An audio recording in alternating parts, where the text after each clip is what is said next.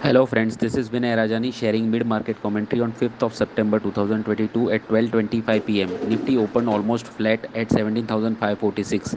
Post-opening Nifty resumed its uptrend and currently trading at 17,673 with 133 points gain. Nifty has broken out from the contracting range which was seen in the previous three sessions. Bank Nifty has surpassed the, all the recent highs and continued its outperformance over Nifty. Nifty small cap index has broken out from the consolidation pattern and reached at the highest point of the rally which started in June 2022. Breadth of the market is positive with 5 to 3 advanced decline ratio at NSE. US markets are shut today.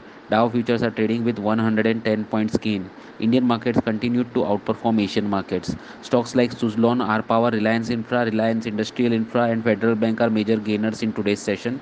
Nifty has got strong resistance at 17,800 odd levels above which it would resume its medium term uptrend. Intraday supports for the Nifty are seen at 17,630 and 17,553. Intraday resistance for the Nifty is seen at 17,720. Thank you everyone.